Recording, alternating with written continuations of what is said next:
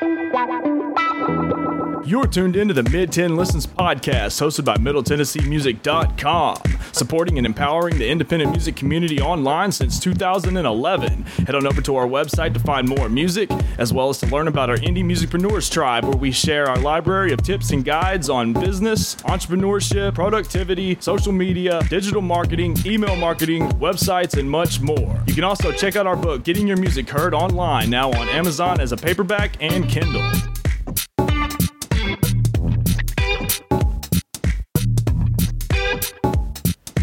Welcome to another episode of the Mid Tenn Listens podcast. It's your host, Joshua Smotherman, MiddleTennesseeMusic.com, and today we're tuned in with Eric Anders, and we're going to talk in depth about his newest project, 11.9.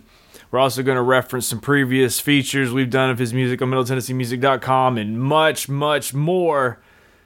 This is a good one, so buckle up and get ready. What's up, Eric? I hope all is well on your side of the screen. Let's just jump into it. What style of music do you create?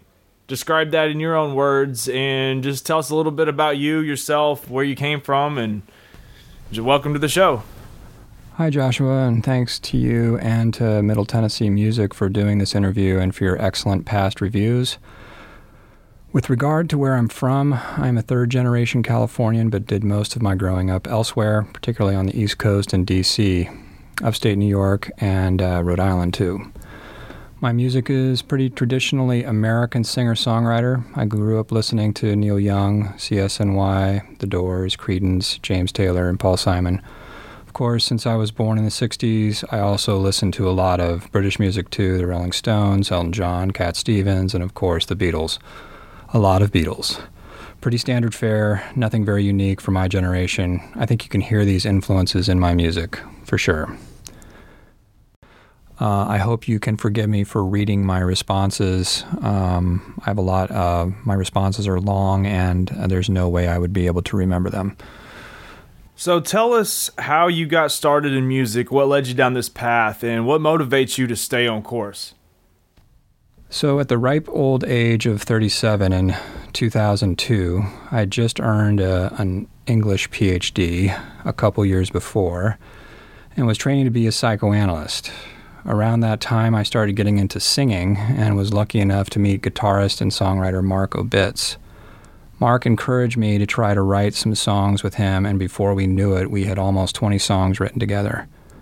More than 20 would follow, and they keep coming. I am glad to say. Uh, I don't play a musical instrument.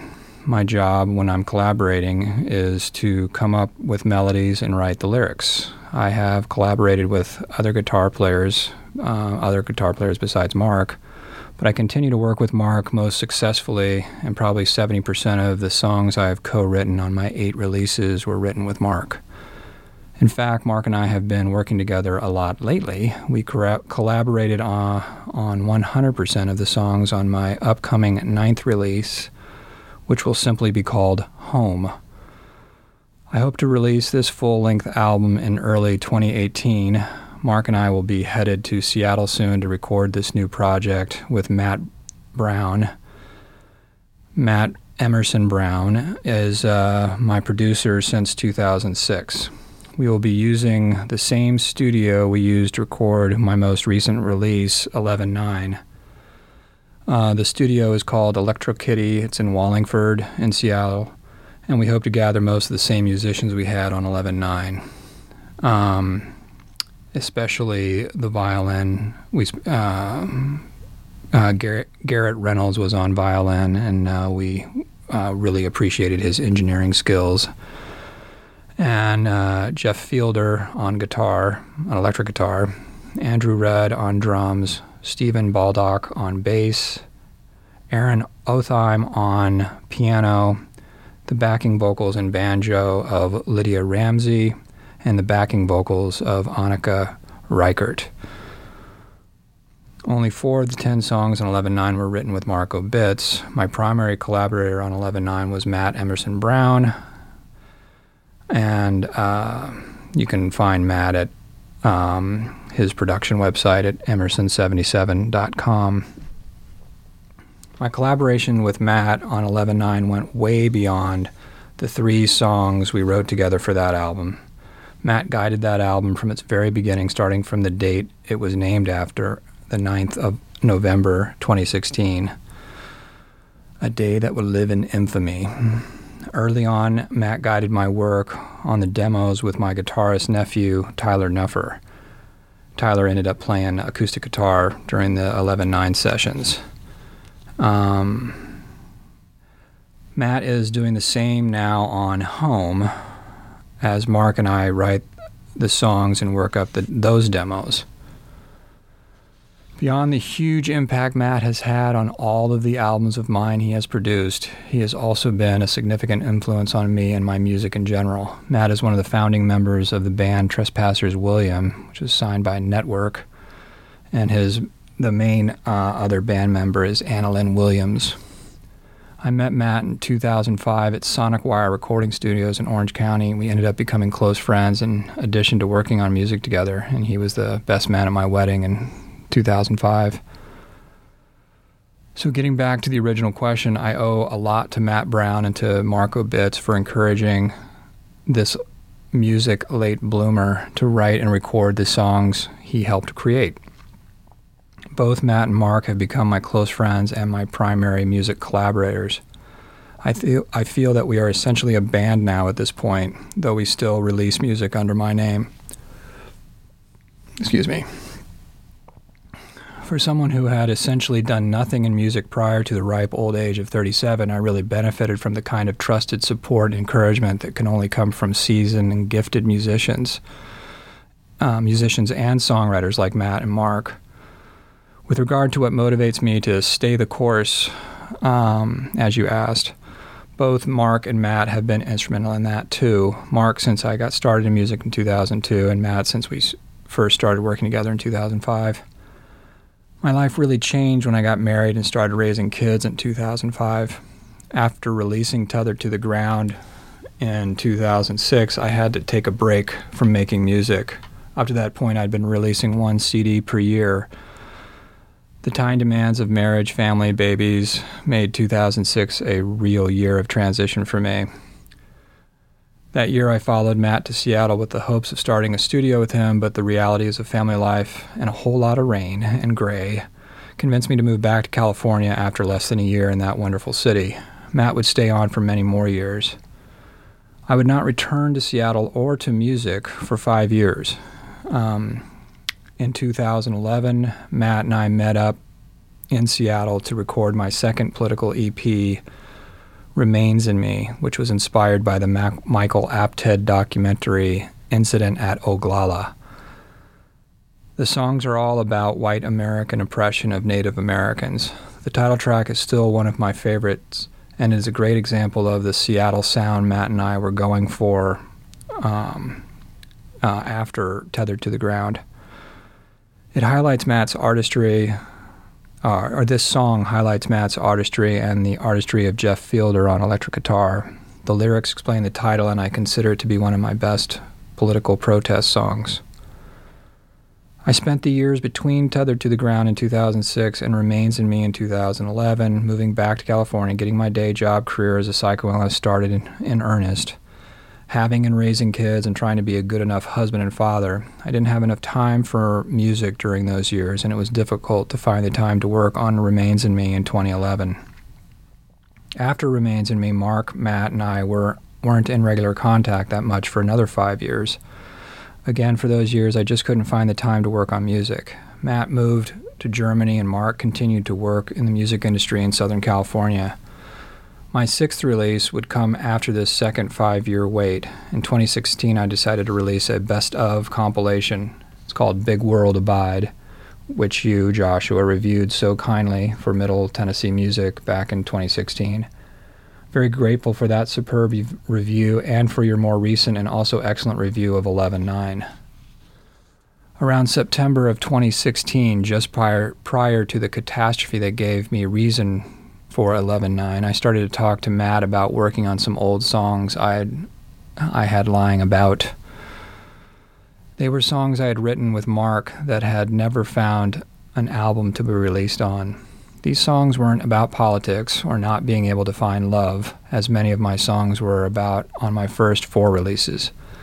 These songs were about married life, raising kids, and yes, getting older, a topic not often written about by singer songwriters. Elton John's 60 Years On was released when he was 23. Paul McCartney was 25 when the Beatles released When I'm 64. Paul Simon was 27 uh, when he recorded the song Old Friends. So many of our great singer songwriter works are written by young adults, and therefore the dominant themes of this genre, a genre that has a lot of power for artistic insight, are skewed toward younger themes and younger perspectives. I am 53 and I feel I have ideas and passions I want to write about that fit with this genre very well, and not just about aging and family, also about politics. I think my experience has given me political insight, also my age and experience uh, with a good marriage and as a father have have also given me a whole new perspective and some insight. I hope too. How many songs can you think of that deal with what goes on goes into a successful marriage or into successful parenting? I thought these songs about family, marriage, and aging might make an, a nice EP called Home, and back in September of 2016, Matt agreed and decided to fly to California from from Germany. We wanted uh, Matt wanted to help me work on these songs for the home project. We made some good progress, but then Trump happened and 11-9. I, des- I decided immediately to shelve the home project, and Matt made another trip out from Germany that November to work on our new project, a full-length anti- Trump album, 11-9, named after the date of the catastrophic event, November 9th, 2016, and also a reference to that other catastrophic date in American history, 9 11. We partnered up with the righteously cool people at Lambda Legal and put out an album that we hoped could be a soundtrack for the resistance. For 11.9, I wrote two new songs with Matt, Inside the Sacrifice, Sacrifice Zone and Do You Feel. Matt also helped me with an unfinished song I got started with Greg Gallardo, uh, who was in the band, who is in the band Random Parade. This song is called uh, This Fire Has Burned Too Long. This song had been a sleeper for a long time and was even a sleeper to me as we went into the studio. I was surprised when this song became the obvious song to put as track one on 11.9. I just released this video uh, for This Fire Has Burned Too Long, uh, which we believe is a rather topical video given how soon, music video, given how soon after Charlottesville and Trump's pardon of Sheriff Arpaio, how recent those two events are to now. The filmmaker for the music video is a German friend of Matt's. His name is Bjorn Ballman. Bjorn also did the music video for my altered lyric cover of Blister in the Sun by the Violent Femmes. Since I mentioned altered lyric covers, which probably a lot of people haven't heard of, it makes me want to switch gears a bit. Um, uh, since the we had uh, planned to bring a lot of altered lyric covers into um, the recording sessions of 11.9. But let me go back further. Um, back in 2005, Mark and I presented our demo for this version of Blister in the Sun to Matt we were able to find in in a frenetic uh, songs. Um, we found this frenetic song's inner slowed down beauty, and that was what I wanted to do with our version of Blister in the Sun. I think we succeeded, but none of us knew if we would be able to release this cover because we changed the lyrics. When Matt had finished his masterful production of Blister in the of our version of Blister in the Sun for Tethered to the Ground for that that 2006 album, the first one that Matt and I worked on together. That's the uh, version that you hear in the music video. We sent that version off to not the music video. The music video didn't get done until much later, but we sent it uh, our our version of Blister in the Sun to Gordon Gano for permission to release this to release the altered lyric version. Gano, the violent femme who wrote the song, loved our version and granted us permission. Ten years later, I had not forgotten. Ten years later, as we uh, started working on 11.9, I had not forgotten. Uh, actually, it was yeah, it was 10 years later. 10 years later, I had not forgotten uh, Gano's really positive uh, response to our radical changes to his iconic masterpiece of a song if people are able to able to hear the original in our version, it usually happens well into the song.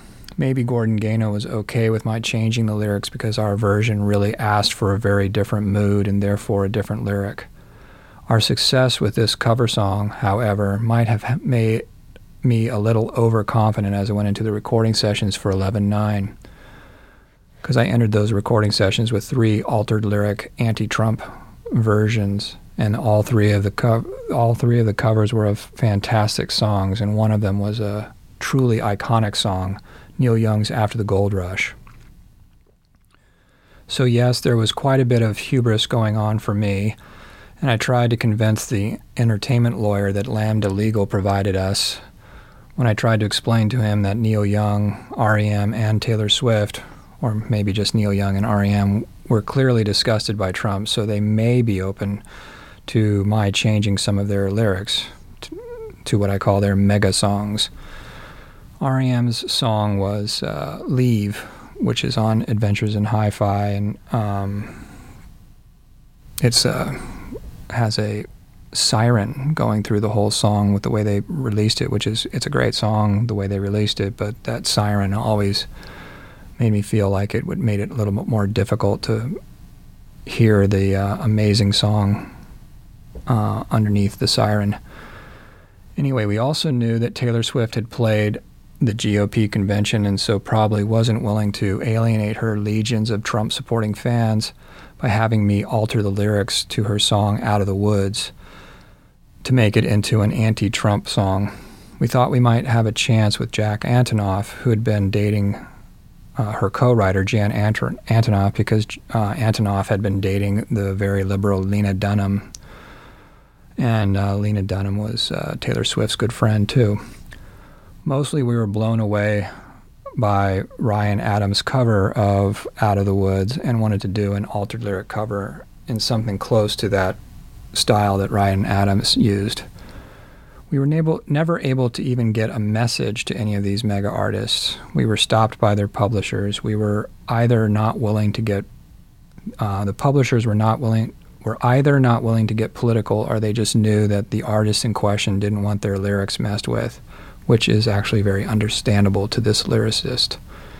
So we released my um, eighth release, Recoveries. It's a three song EP of straight covers with these three covers on it. We decided to finish the production of the songs because we we had already recorded the music during the recording sessions in Seattle. I love this uh, EP and I'm proud of it, but I do wonder how the altered lyric covers would have done, especially if we had gotten one of the mega artists to praise it or to back it in some ways, as Gano had backed and praised our altered lyric cover of Blister in the Sun. Also, I thought it would be okay to do a Ryan Adams take on Out of the Woods since the lyrics and therefore the overall feel would be so different uh, with the altered lyric version. But I was left with the choice of releasing what is essentially a cover of a cover or not releasing anything at all. I love our version, so I decided to release it anyway, and I'm grateful to Ryan Adams for finding the inner, slow down beauty of this Taylor Swift and Jack Antonoff pop, pop song, which is a superb pop song.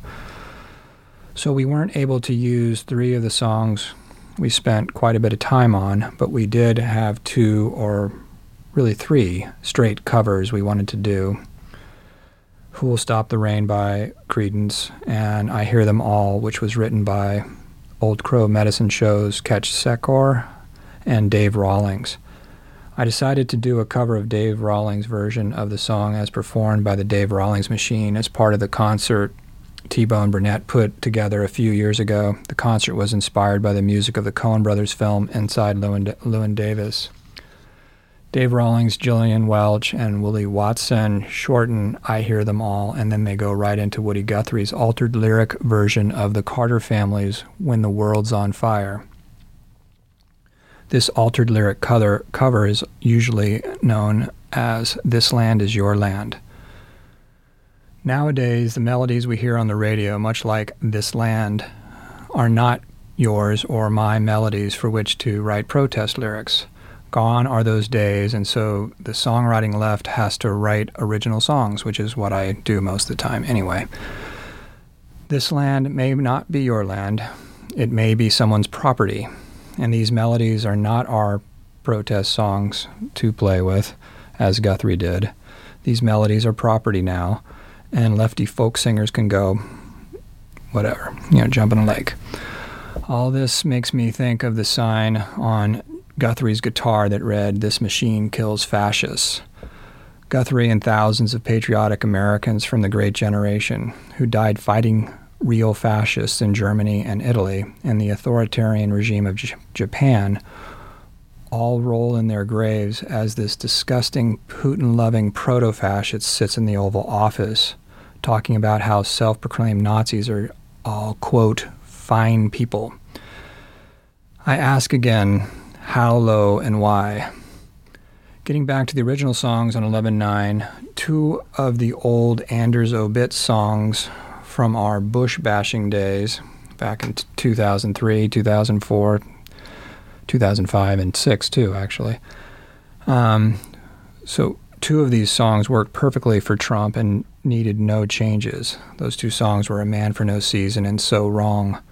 Two others, I believe, expressed well, without any changes, what I hope is a very common discuss for the right turn historical amnesia and just general cultural stupidity represented by the election of these two morons, Bush and Trump. These songs are How Low and Why and Big World Abide. Looking Forward to Your Fall is a song, uh, is another Anders Obit song, and it's another song from uh, the Bush era of our writing, and it so it did, but it did need significant lyric changes. So if you can listen to the second chorus and the bridge lyric from our original version, you can see how it changed if, when you compare it with the uh, more recent version on 11.9. It goes from the bu- the Bush version says you talked about freedom, billions appalled, Abu Ghraib prison, you didn't care at all. And then the bridge in the Bush version is so fond of fighting as long as others called, 60,000 boomers down. That's in Vietnam. Now you control the calling, death toll mounting, you don't care at all. I was just commenting on how Bush uh, avoided the draft, like Trump.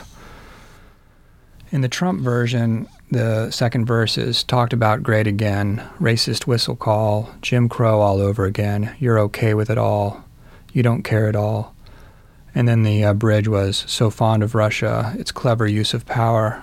But what is owed to Putin now? Is it a Russian Tea Party? Are you and Vlad bonding? Do you care at all?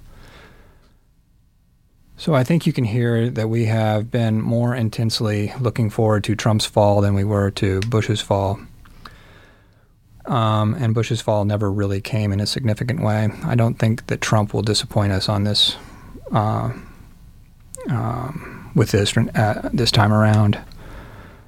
So as for the new songs on 11.9, um, that they are uh, "This Fire Has Burned Too Long," "Inside the Sacrifice Zone," and "Do You Feel," they are all very focused on Trump and Trumpism.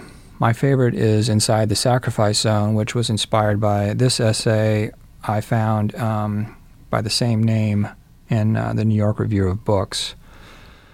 Um, and if you get a chance to read the essay, again, it's called Inside the Sacrifice Zone. Uh, it's interesting to just check out the photo in the article. It shows how Trump knew he was conning all the. I think it. I read it as Trump's face in the photo as knowing that he was conning all these sacrifice zone residents. But I'll let the uh, song um, uh, state my opinion about all this. I think it does a better job than I can do uh, in this interview. Uh, I hope I'm not going on too long now. No, no, you're not going on too long. So let's keep moving. Um, this new release, 11.9, how is this one different from things you've released previous to now? Were you trying to accomplish anything specific on this project? So 11.9 is my third political release. Actually, it is my fourth if you count the handful of political songs on my otherwise apolitical album, Tethered to the Ground.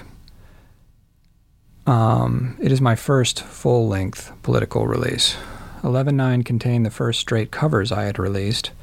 The only cover prior to that was Blister in the Sun on Tethered to the Ground. 11.9 was the fourth release of mine that was produced by J- Matt Brown, and the second time I was fortunate enough to work with Mark Lanegan's guitarist, Jeff Fielder, who is. Um, um, the first time I got to work with Jeff again was uh, on Remains in Me. 11.9 was also the third time I had worked with a full band recording at the same time.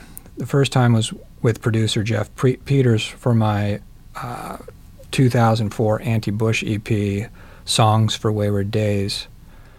Hall of Fame drummer Pete Thomas, who was Elvis Costello's drummer, and bassist Davey Farragher, who was in the band Cracker, both graced that EP, in addition to Grammy winning guitarist Randy Mitchell Randy would go on to write three songs with me and produce my third release, More Regrets.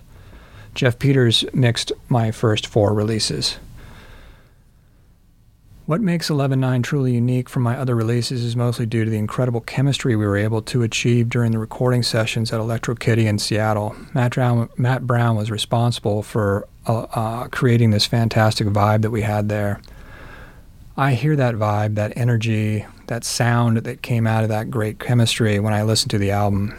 Our main goal for the album was to create a body of anti Trump songs that would express our disgust, but express it in an artful way, a way that could be heard and might move people, even people who weren't appropriately disgusted by Trump. I doubt anything along these lines could be heard by Trump supporters.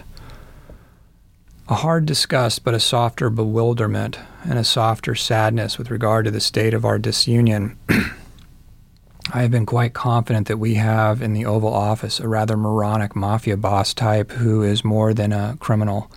He is a hardcore traitor who actually hates what has always made America great our diversity.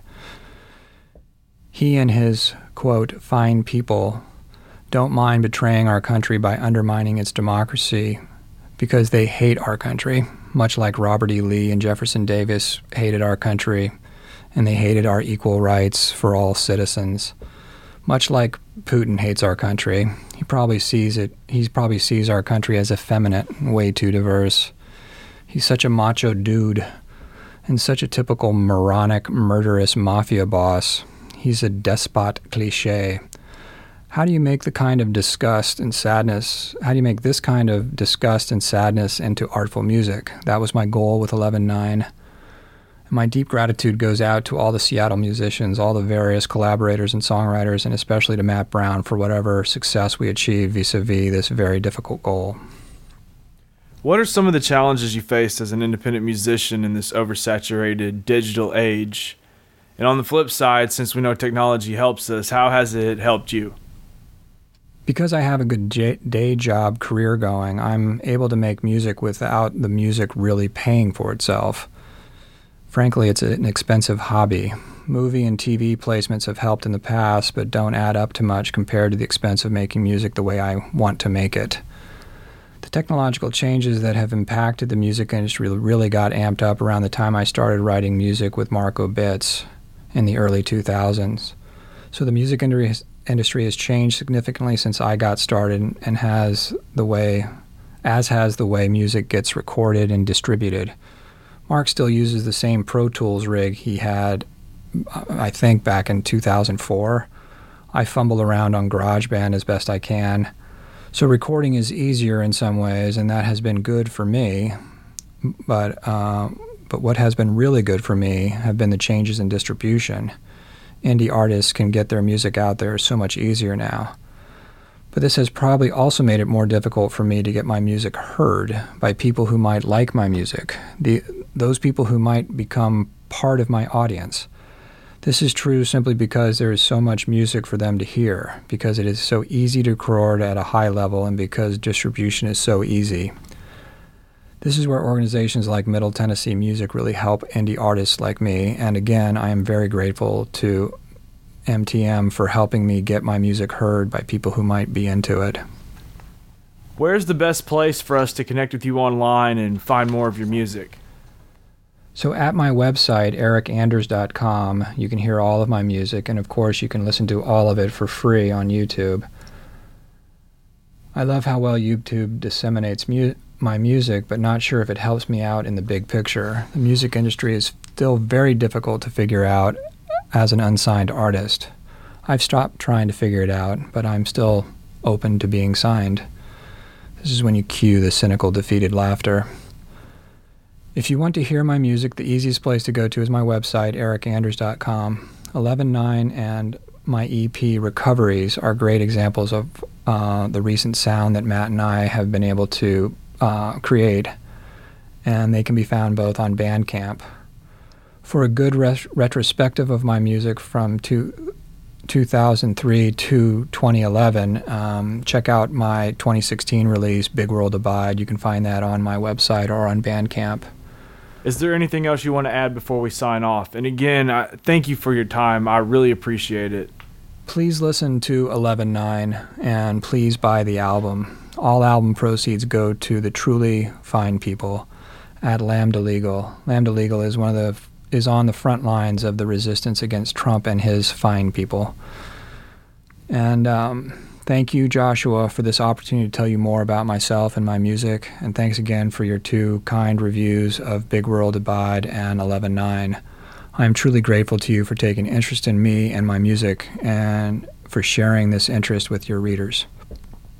Mid Tenn Listens is sponsored by Unlimited Sounds Publishing and Distribution LLC, an independent company based in Sacramento, California, specializing in publishing administration and digital distribution services for independent musicians.